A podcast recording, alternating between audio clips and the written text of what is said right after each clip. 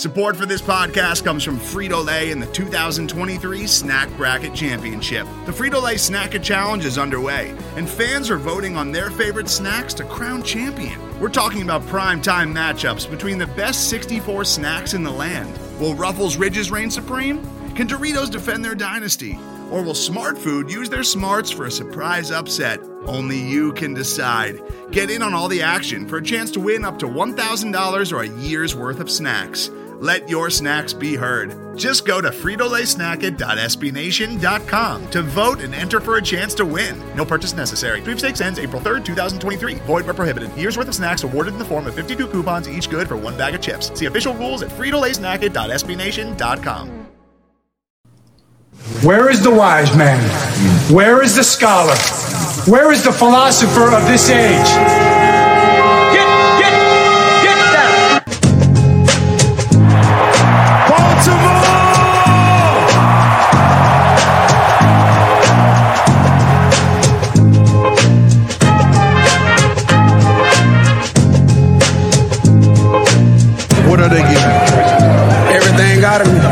Out of me. That. That.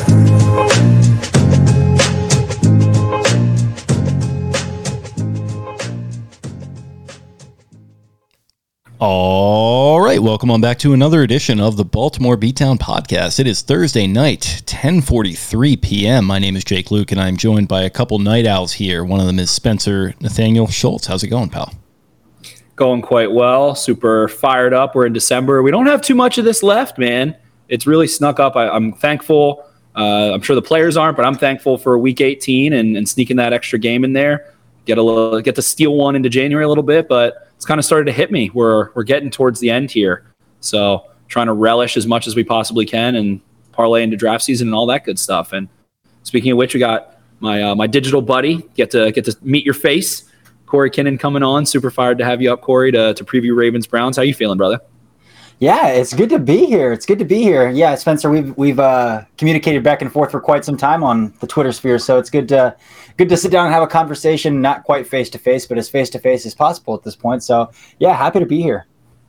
As we say in the uh, the cheese dick office office culture, it's nice to e meet you. Yes, yes, it's very nice to meet you both, Jake. This is my first time, uh, so uh, yeah, it's it's great to meet you. But yeah, I'm ready to talk some ball. We got you know some some maybe good football this weekend. We'll see how it goes, but you know the implications a little steeper for you guys than they are for me. So most yeah. definitely, and I think uh, hey, if you if you consider AFC North football good football, whatever that means to you, then then I think that's what we're going to get most certainly. So Cory, before we kind of kick it off, or I guess to kick it off here, wanted to plug you a little bit. Of course, plug any of your work. Cory is over at the Browns Wire, the managing editor there, and doing a ton of NFL draft content. Cory's always breaking down film, getting into the nitty gritty of, of gap scheme, zone scheme, all the good stuff we love to see. So wanted to kind of go in chronological order. We always do with our guests and ask you about, you know, your your love affair with football, how it came to be, and what the what I guess the game means to you. If, if you want to get into the Browns in that sense as well, go for it, brother.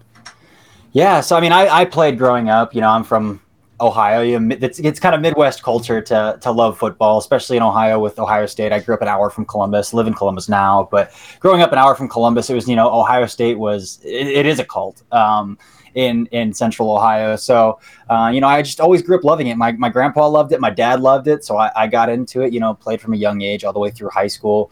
Um, was never very good. You know, I have a few catches to my name on the varsity level, but that's that's about it. And then some special teams accolades, but uh, was never a great player. But I always uh, have appreciated and loved the game. And even from, you know, middle school, high school, I can just remember watching the Browns with my family and, and realizing like, oh, there's something more there here than just like, oh, they're handing the ball off. And there's something more here than just like, oh, they just picked up a first down. So, um, yeah, so I, uh, just kind of have gone through my educational career as well. Um, but all through college and grad school, you know, I went through grad school, don't use either of my degrees that I have, uh, but can remember sitting in grad school and like on an Excel spreadsheet in, in the middle of class, like, making mock drafts on an on Excel spreadsheet in class, or like scrolling through Bleacher Report uh, in class and things like that, and realize like, oh, this this is something that I could do. This is something that I could do. So uh, again, I don't use my degree, so I graduated. You know, by, by, the time I was like halfway through my program, I realized that this is worthless. I might as well just finish it, but whatever.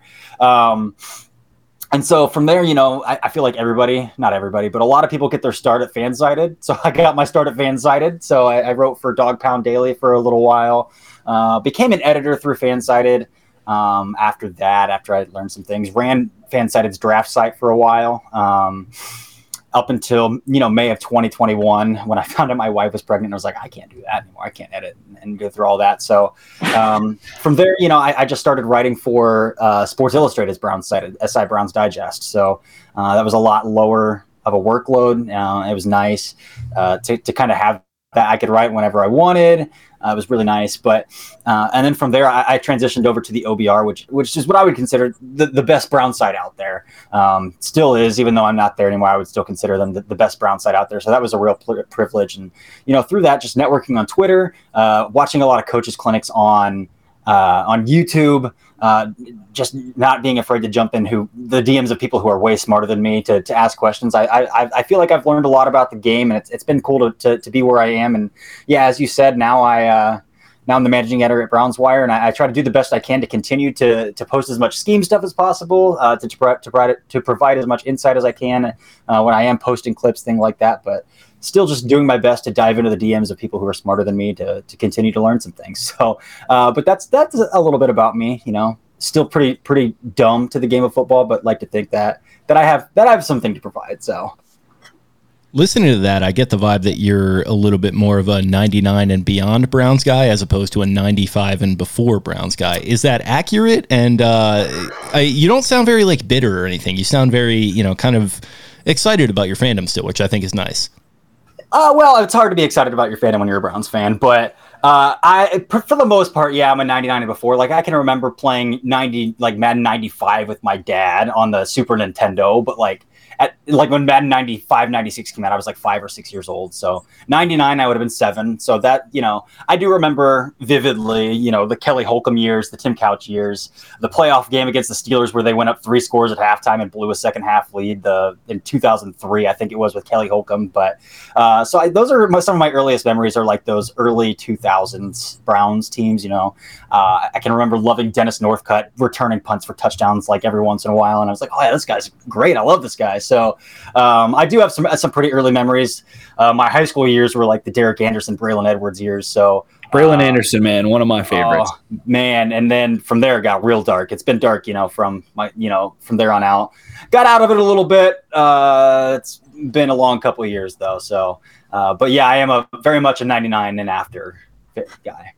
The uh, the young millennial will will lump you on in with us. Jake likes to say he's on his upper to mid twenties there. So early early uh, to mid twenties. That's that's me for sure.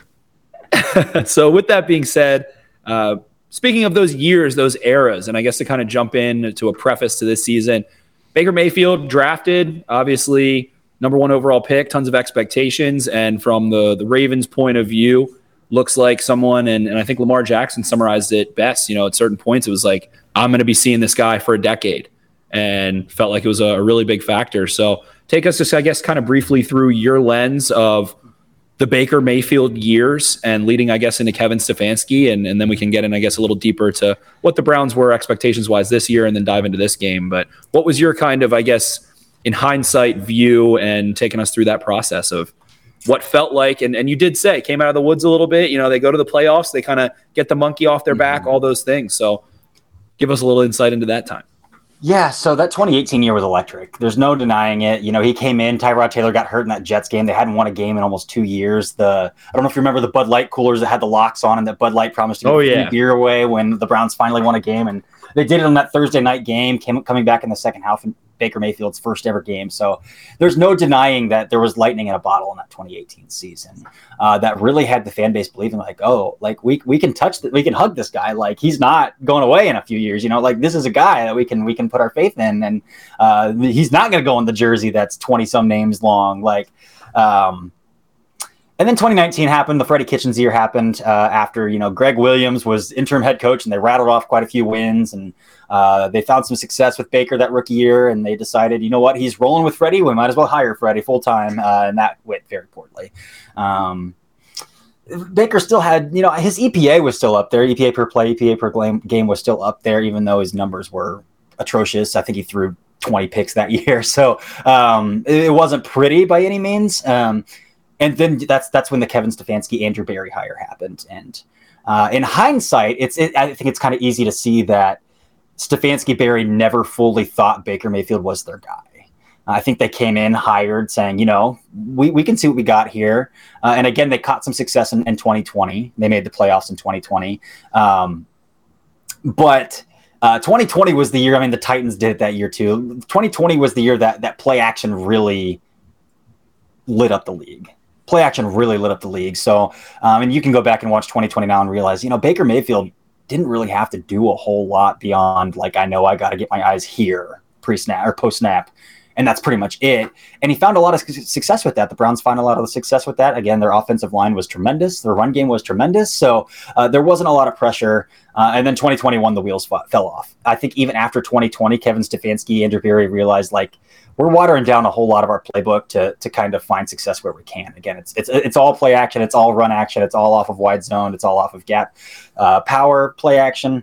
Um, and then 2021 again it started to fall off where you know they they began to say can we trust baker to uh, run something other than high low run something other than play action? Can he get his eyes backside? Can he find a backside dig? And the answer to that was no.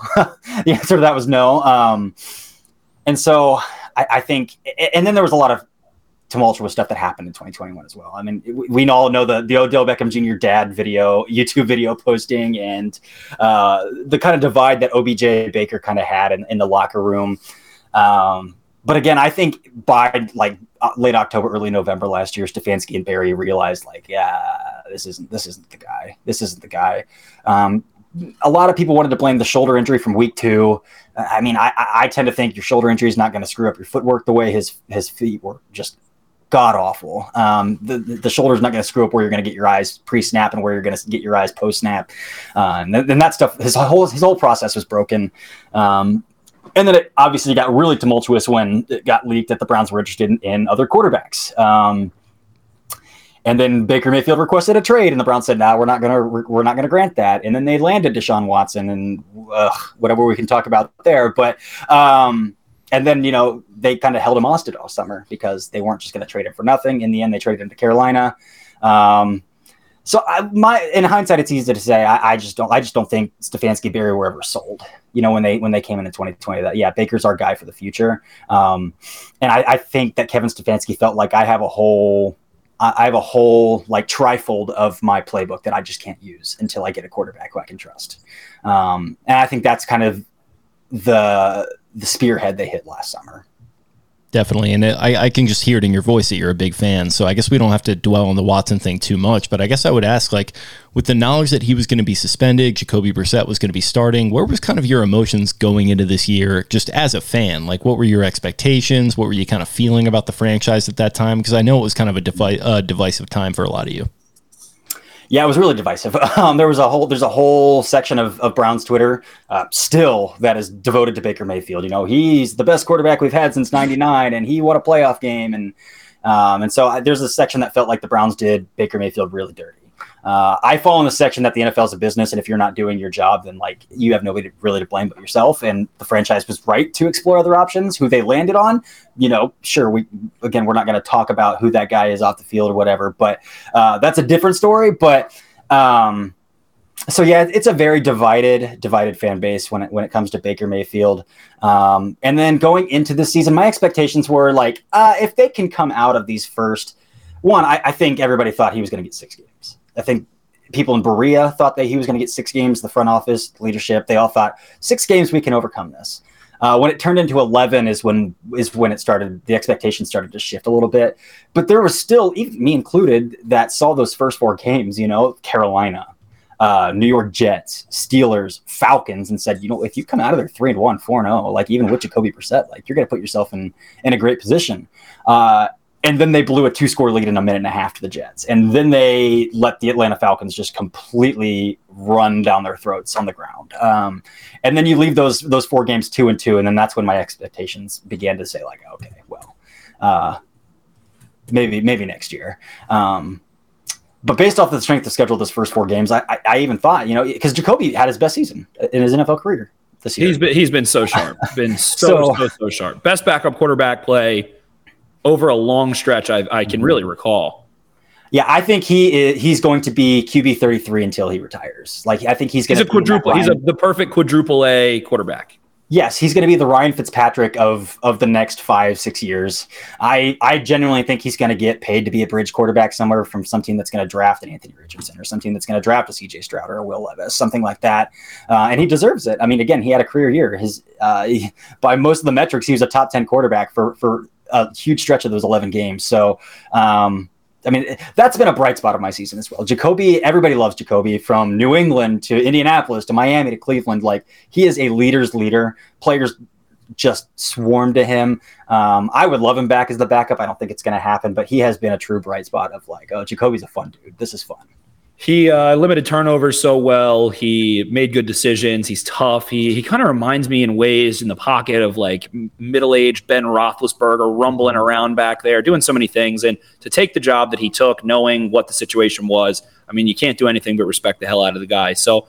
Um, with that being said, you know, and, and we kind of said before the show to pull back the curtain, we didn't really want to hang up on everything Deshaun Watson. There's been plenty of time to have discourse on that, but with this game ahead, um, you really could just tell. It feels like to me when I'm looking up and down the Browns roster, what they did in the offseason. They obviously go out and get Watson. They go get Amari Cooper. And one of the most kind of under the radar moves in the Tyreek Hills and the Davante Adams and the more explosive tier and the draft picks that are traded. And they go acquire him. But other than that, they kind of stood pat. They, you know, they, they didn't have a first round pick, obviously. Uh, they, they bring in Martin Emerson, who is someone that I liked in the draft and has been a really key player for them, but kind of stood tall. So it feels like they were in that situation. And this is a great year to evaluate. So in those evaluations, as they were going rolling through October and November, what would you say you've seen out of this team? Obviously, I I, I know you're a big Stefanski guy. I'm a big Stefanski guy as well. So I really hope the Browns move forward with him for their sake. And in that lens of Andrew Berry, Kevin Stefanski, what have you seen out of some of these players that have gotten an opportunity to step up through and, and prove that they're going to be a part of that core? Yeah, so that's been a, a fun storyline to follow as well. Again, I do believe in Kevin Stefanski. I think he he knows how to scheme guys open. I think he he truly understands uh, tendencies on a down to down basis. Uh, he gets a lot of flack for in game management and being too aggressive, where you know he probably shouldn't get too cute. I, I get all of that. Um, I think what it comes down at the end of the day is though. Stefanski and Berry are the ones who talk the ownership into this trade, and they're not gonna they're not gonna fire him, you know, with without a full season of seeing what he can do with the guy that that he and the GM strongly advocated for. But um, as as far as like things that I've been excited thing and, and pieces on the roster that I've that I've seen, I, I can't go without mentioning 30 year receiver Donovan Peoples Jones, um, sixth round pick out of Michigan in 2020. Uh, we have talked gonna- about him on this podcast a ton. and he's on the verge of a thousand yard season in his third season as a six round pick. Um, so again, when we talk about scheme, we have to talk about uh, they're running a lot of three beaters, a lot of quarters beaters right now, and and I think they have the two perfect receivers to do it. You know, one that can cut you up and and, and get open against man coverage, and one who kind of has a really good feel for green grass if he does see cover three to know like oh I, I can I can present a target. Uh, and Peoples Jones has been a contested can like catch god this year. I don't I don't know how other way to say it. Um, I saw a, a, a number today that he's in the 99th percentile on catch rate this year, uh, which is the best in the league. Um, so now that we have a quarterback, uh, again, strictly on the field, who's able to kind of see those backside digs, which he saw a lot of them last week. I think he hit five or six of them last week. Uh, Peoples Jones is kind of the perfect receiver for that.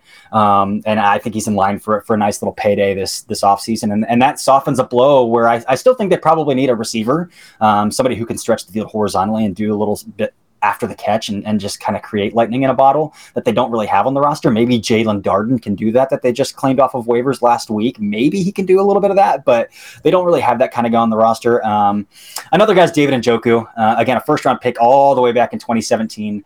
And, you know, his sophomore season. Absolutely he- torches the Ravens. Abs- absolutely torches. yeah. In, in 2018, he had a top 10 tight end year. Uh, his second season in the league. Uh, Stefanski Berry, or 2019, he breaks his wrist, gets in the doghouse of Freddie Kitchens and John Dorsey, who, by all means, I don't have any respect for their their personnel management or, or what they, uh, how they relate to players. So uh, that year was kind of a wash for him. And then uh, the new the new regime came in and said, I, I I don't know if we can trust David Njoku to be the tight end one in the scheme that that quite frankly needs a tight end who can can do what we need them to do. So they go out and sign Austin Hooper, um, who he gets kind of shelved behind. But even these past two years, as as he's been shelved behind Austin Hooper, his production's been consistent um, on a yards per catch basis, a catch rate catch rate basis uh, for a guy who had drop issues really early in his career, like really bad drop issues, and uh, developed into one of the better blocking tight ends in the league. Uh, and then he finally gets uh, Hooper gets cut this offseason. He gets the extension, and they say, you know what, it's yours now. Tight end one is yours now, uh, and he hasn't he hasn't skipped a beat. He's he's completely lived up to that that pay grade. Um, and so I, am excited about the future of this offense. Um, the offensive line has shown a little bit less this week, but uh, when we turn to the defensive side, it's hard to find a bright spot on the defensive side of the ball where I just have to chalk up like years for for Greg Newsome and, and Jeremiah Owusu-Koramoah and say like, man I think you just got to throw out their 2021 tape or 2022 tape. Like these guys were both all rookies last year, and now, I mean, this defense is just playing poor. And I don't, I don't know how you can evaluate the young players based off of the coaching that they're receiving and the scheme they're running. That is just abysmal like bottom of the league abysmal. So uh, defensively, it's it's really hard to find a bright spot. I mean, they've had four starting linebackers suffer season-ending injuries. Um, obviously, Myles Garrett, um, but like John Johnson was the highest paid free agent safety two off seasons ago. They're going to cut him they're going to cut him this offseason. He's then saved $10 million in cap space. It's just hasn't worked out. But um, defensively, it's really Myles Garrett. Uh, I, I, would I would say the, the defensive player of the year race is, is him, Micah Parsons, and Nick Bosa right now. Um, uh, Nick Bosa is probably leading leading that charge. And again, he's, he's having a really good game again tonight. So, um, but but Garrett's firmly still in that race. And um, just what he's able to do with no other help up front. Um, they're they're pretty much just rushing four and they're getting no interior pressure. Um, and he's still racked up a sack per game this year, so it's it's pretty it's pretty astounding uh, what he's able to do. So um, these these past four, you know, I'm looking forward to them evaluating young players. You know, the Alex Wrights, the Isaiah Thomases. I think they're going to have to look at some young linebackers they have on their roster. Um, and you might see guys like Jadeveon Clowney playing less snaps as he's on a one year deal, you know, um, and they want to see what these young guys can do. So I think these last four is where we're going to maybe see some bright spots in the defense or see what these young guys can do. But um, Njoku, Donovan Peoples Jones, Myles Garrett are those three where I'm like, yeah, this has been this has been fun to watch. Yeah, I guess jumping into the game on this coming Saturday, how do you think that defense projects against an offense that was already struggling with Lamar Jackson, and now he's going to be out of the mix again. You're going to have Tyler Huntley potentially coming off of a concussion. Who really knows what's going on there? And then he had Anthony Brown in the game against the Steelers, kind of playing that uh, closer role. So how do you think? Uh, how do you think that matchup kind of projects there? Um, again, they don't get interior pressure, so mobile quarterbacks are going to give them hell uh, if they have any sort of pocket to step up to and lanes to find. So, uh, I'm not excited about that. Um, Tyler Huntley, uh, they beat Tyler Huntley last year, but Tyler Huntley was still able to do some of those things uh, last year.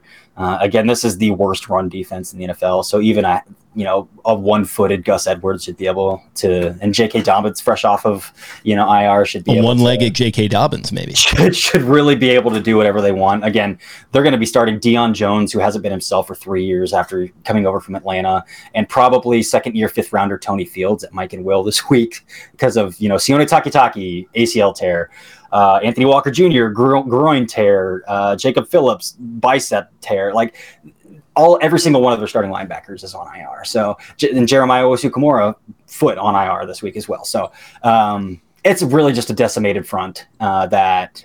Uh, if Tyler Huntley has to put the ball in the air 10 times, they should still have probably not very many issues finding chunks on the ground. So, um, yeah, that's kind of where I'm at with it. I'm not feeling very optimistic about it. Most certainly, and it is it is quite a shame. Guys like Takitaki, guys like Jeremiah Owusu-Koramoah, who needed those reps and, and would love to get to evaluate them. Uh, Joe Woods, quick, I guess, quick before I dive into another one. Joe Woods isn't there next year, correct? No, I, I don't see. I mean, he's going to coach for his job these last four weeks, but how do you coach for your job when you have a decimated front seven? So uh, I don't see any way. Again, up until three weeks ago, um, the OBR, the site that I used to, to write for, found out that this was the worst run defense in the NFL uh, since at least 2005. So uh, his scheme makes no sense. And if you listen to some pressers, pressers that that their pass game coordinator came out and said today, like they're in year three of the same defensive scheme, and, and you're telling me that you can't adjust to only Ja'Marr Chase being on the field because you had planned for Tyler Boyd and Tee Higgins to also be on the field, like that's bad. If you can't say, oh, they're not on the field anymore, but we can't adjust because that's not what we game plan for, that's terrible that's terrible. So I don't see any way that that his defensive staff and him he or his staff are back next year. So Definitely. So to me, it sounds like you're expecting, and what I've seen from the Browns on their offense and, and Nick Chubb, the dynamism that he has, and the ability to run man, run zone concepts, all those kinds of things. Ravens have given them a lot of trouble uh, without Koramoah being there. So I think we covered the defense somewhat well. You know, Joe Woods' defense, very basic, very straightforward. Uh, You're going to get a lot of thirds and quarters in the secondary as well. That's exactly, exactly. Relying on those safeties, and it feels like you know the the spine of the defense that he needs is not up to that par. John Johnson, you mentioned. So I guess really my, my major kind of question, curiosity here, what have we seen from what the offense has turned into with Deshaun Watson on the football field over the first two weeks? Uh, to me, it looks like some more gun run, a little bit more mm-hmm. in the run game is a little more diverse in that sense. Um, I'm curious on your thoughts on Nick Chubb, who obviously such an incredible player, gives the Ravens hell, the, maybe the most underrated runner of the football that has existed in the last decade or so uh, for how prolific he is and what his skill set is and things of that nature. But take us through what you've seen so far and what you expect to kind of go through this game in particular and throughout the rest of the year as they ease Watson in and, and try and figure out what they have. Yeah, so again, the Ravens are top 10 in uh, DVOA in terms of run defense. So, uh, and they're 12th against the pass as well. So they're just a really good defense, which is going to be fun to, to deal with. But the run game struggled over the past three weeks, and that has not. Nick Chubb averaged 2.4 yards a carry last week against the Bengals. So, uh, again, we're. Would you, would you credit that largely, largely, especially the last couple weeks of, of Pocic the Brown center kind of going down, who was having a unbelievable year mm-hmm. as what the third string center coming in for two yeah. major injuries. Yeah, I mean, he was the backup center coming into the year. Nick Harris got like season-ending injury on the first play of the preseason, uh, and he's played like a top three center this year. So um, it does come a lot down to that, where Pocic was able to get his eyes and what, what defenses are doing because they know Nick Chubb loves to to find backside cuts in wide zone. That's his bread and butter. Like he's going to force front side action and then cut. And he's going to stick those knees right through your head, yeah. your chest when you try to go wrap him up. Yep, and so it started with the first Ravens games. What what teams are starting to do is give them double mug looks up front uh, really conflict the center. Uh, Pocic was able to to get his eyes to the backside backer. With the, they're starting to gap out backside A, hardcore. Linebackers are, are, are, gapping out backside A. Pocic was able to, to not only get his eyes, but he's fluid enough to swing his hips around as, as well and, and kind of pick up that backside backer. Uh, Hjalte Froholdt is not. Um, so uh, they're penetrating backside. And, and if you want my honest opinion, uh, I don't think Nick 100% trusts his front side eyes yet either, because again, backside is his runner. If it's not there, he's he's really pressing front side. They're not getting a lot of uh, movement off the line front side either. Uh, but but I don't think he he's 100 percent confident as he is backside um, working front side. Um, so it's it's been a little ugly. Again, you're they're not getting uh, top 10 pick production out of Jedrick Wills at left tackle. Um, Jack Conklin at right tackles last year of his deal, and he's battled injuries, and you can tell. Wyatt Teller injured his calf against the Ravens the first time around. Uh, and you can tell he's playing hurt. So uh, they're just not playing well up front right now. Um, but with Deshaun Watson coming on the field, uh, you will see that they have incorporated a large, large, large packet of RPO and read option uh, into their game plan. Uh, which again, good on Kevin Stefanski for for scheming around the talent he has on the field, um, and they're they're finding a lot of success with that. Um, they've been bringing Demetric Felton on as well. They're running a lot more jet motion pre snap. Um, I tend to think those snaps are going to go to Jaelon Darden, who's a much more dynamic athlete. Uh, I, they even ran some some triple option out of jet motion last week, so we're going to see a lot of that. It's also helping their screen game a lot um, as well. I, I think Stefanski is one of the sneakier screen games in the NFL. Mm-hmm. He can go deep into his bag, or he just organizes very well the simple stuff, and under, it feels like they understand alignment versus killing into those screens so well. Yeah, I would agree with that. Again, those tight end screens eat teams up. Um, David Njoku thrives after the catch as well. So um, it, it's kind of a perfect match, uh, scheme to talent there. Uh, and then passing concepts, you're, you're going to get a lot of, you know, spot, stick, um, a lot of three beaters. They love burner. They love burner concepts. So they're going to, they're to run a lot of three beaters and uh, pick on that, that boundary corner a lot. Um, but Watson looked a lot, a lot, better this past week. Still not perfect. He forced a turnover, um, but it was a lot better than it was the week before. Uh, we'll see. I don't have high expectations these last four weeks. I think he will come into his own. And again, Ravens with the backup quarterback, Commanders, Steelers, and Saints to close out the year. So they have a lot of they have they have a chance to to really build momentum these last four games heading into the summer and build confidence and rapport. Play colored quarterback to offensive system, kind of mesh those things together heading into the the summer where ownership, front office, coaching, personnel can all feel like okay, we have something here that we can build on. Um, but again, it's it's been a little it's been a little rough, which I think you could kind of expect that for a guy who hasn't played football in 700 days. It, it sounds like a cop out, but you can't simulate pressure. Again, he can go through the mechanical stuff. He can he can run concepts on air. He can go through that stuff in practice, but you, you can't really simulate pressure. And so I think his eyes are still uh, uh, adjusting to live speed football. Again, he's late getting his eyes to some of those three beaters. To, um, I mean, he missed a, a, blatant clear out concept last week. Just like, what are you looking at? Where are you getting your eyes at? So um, there's still some some rough stuff on tape, but overall, he's making throws that again five or six quarterback in the NFL can make, like in the NFL can make. So you see it on tape. You see why, as volatile as he is as a person, that that a team would would make a trade like that. Um, but it's still not 100 percent there yet. Looking at this Ravens defense, who's been really good at times, what would you personally do? Just asking your opinion to set him up to have success against them.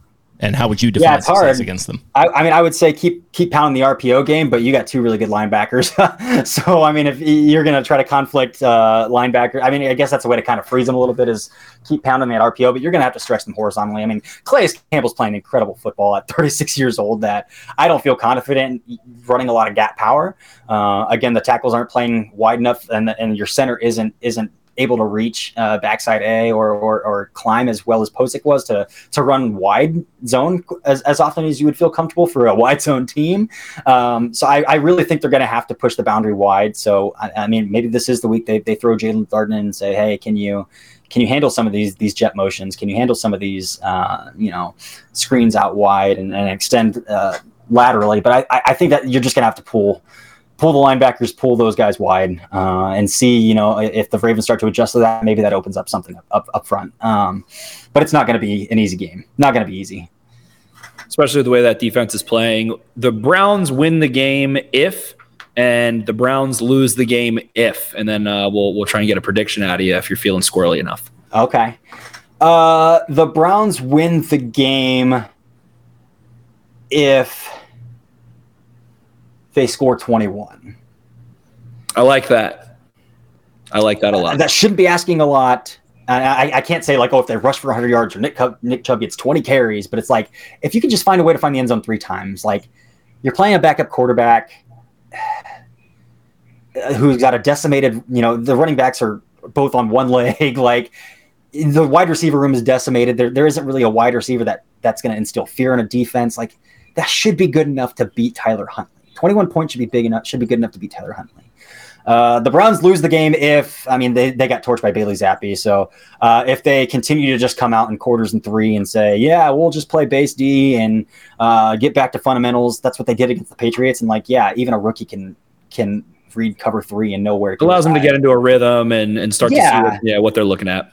So uh, they'll, they'll win if they can can be a little more exotic, and they have been a little more exotic defensively. Uh, they gave Tom Brady fits a few weeks ago, so like they can do some stuff, but they tend to play to their competition, and it drives me insane. Uh, as a from a scheme perspective, from a coaching perspective, um, but if they, I mean, if they come out in nickel and just try to run cover three quarters without much nuance to it, yeah, it's it's not going to be pretty because even Tyler Huntley's going to be able to to get his eyes like he, he can he can run a three beater, he can run a quarters beater, like um, they're going to have to do something, rotate some safeties, con- confuse pre snap, and see what we can do. Most definitely, my friend. How do you think this one ends up? I do think the Browns win. Um, I just think the talent discrepancy between the two offenses is really steep in this one. Uh, again, Watson has been playing a little bit better, and I don't have any reason to think he would regress. Again, he's playing a little bit of a tougher defense, but he's kind of picking up those things live now.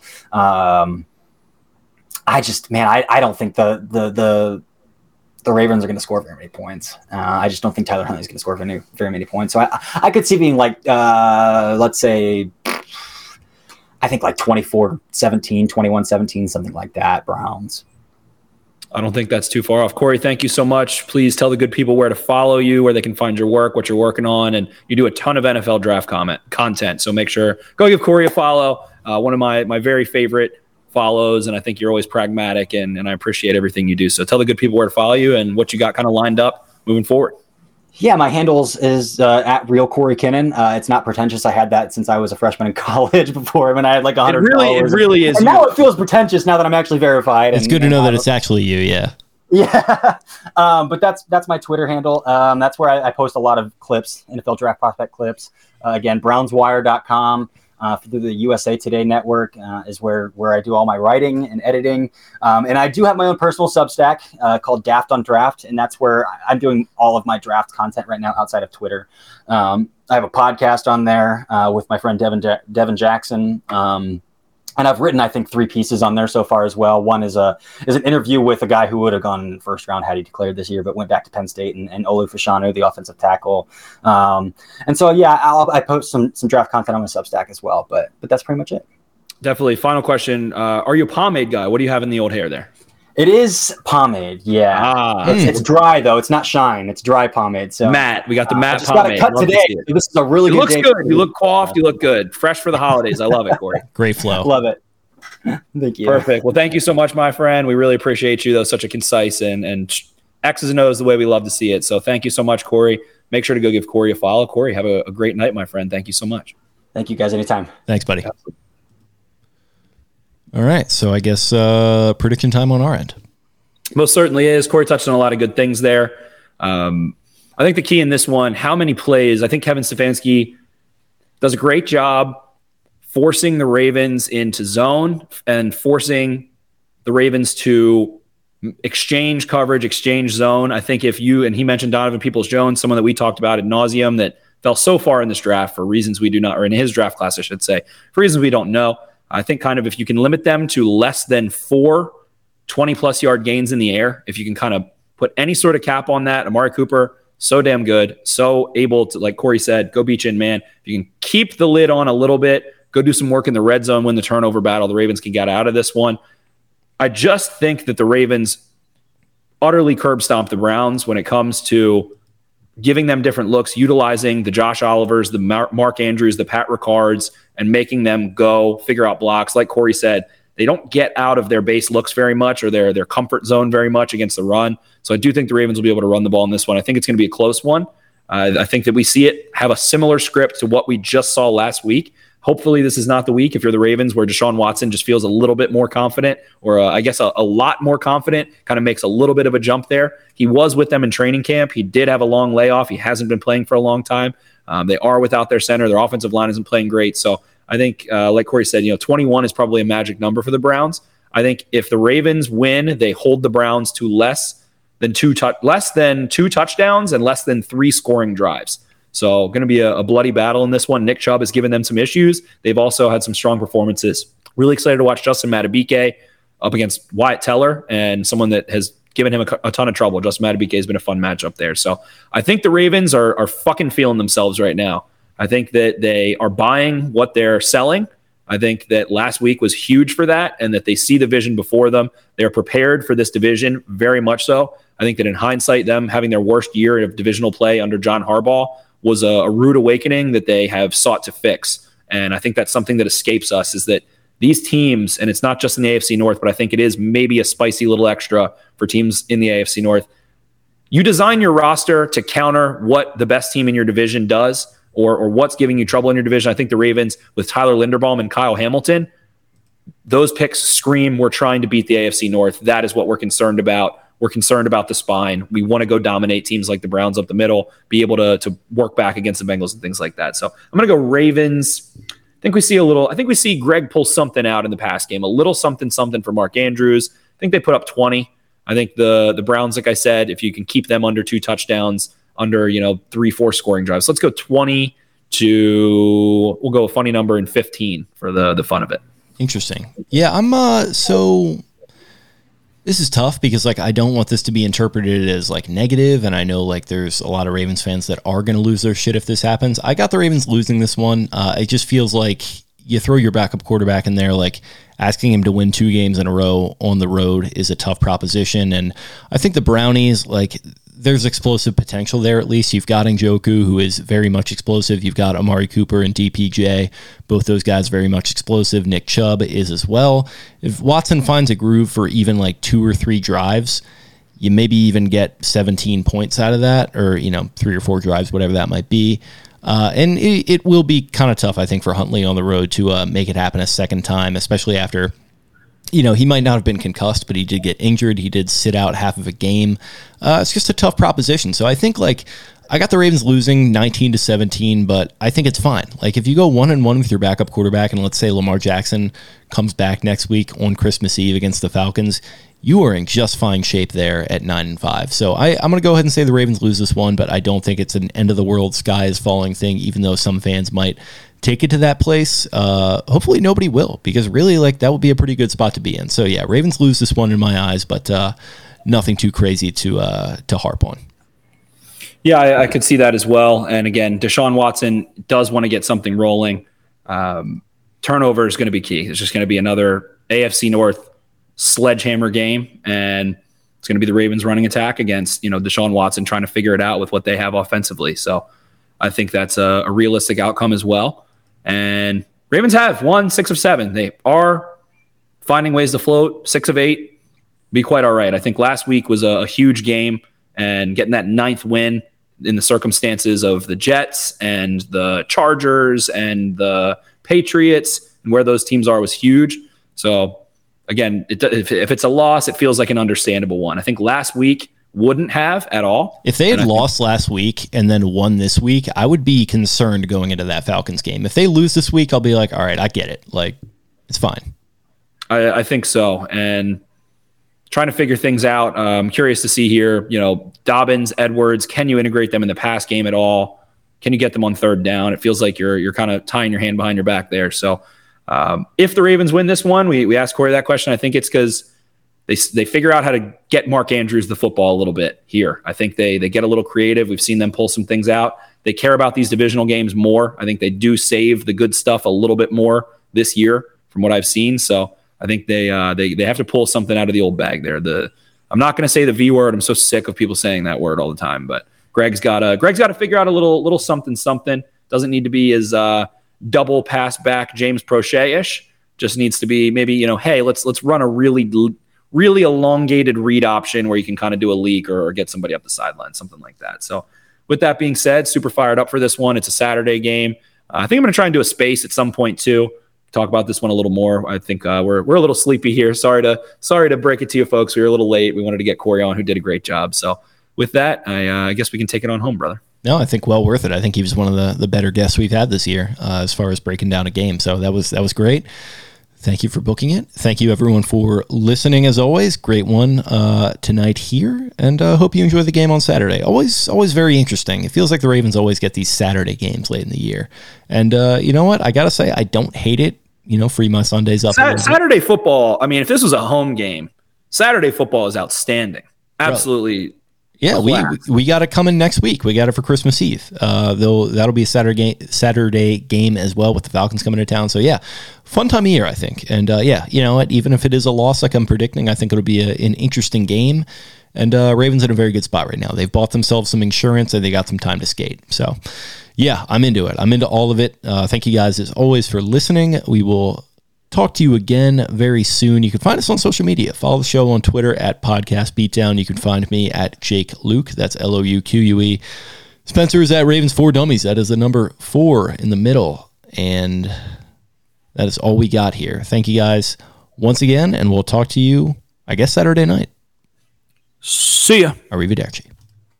Where is the wise man? Where is the scholar? Where is the philosopher of this age?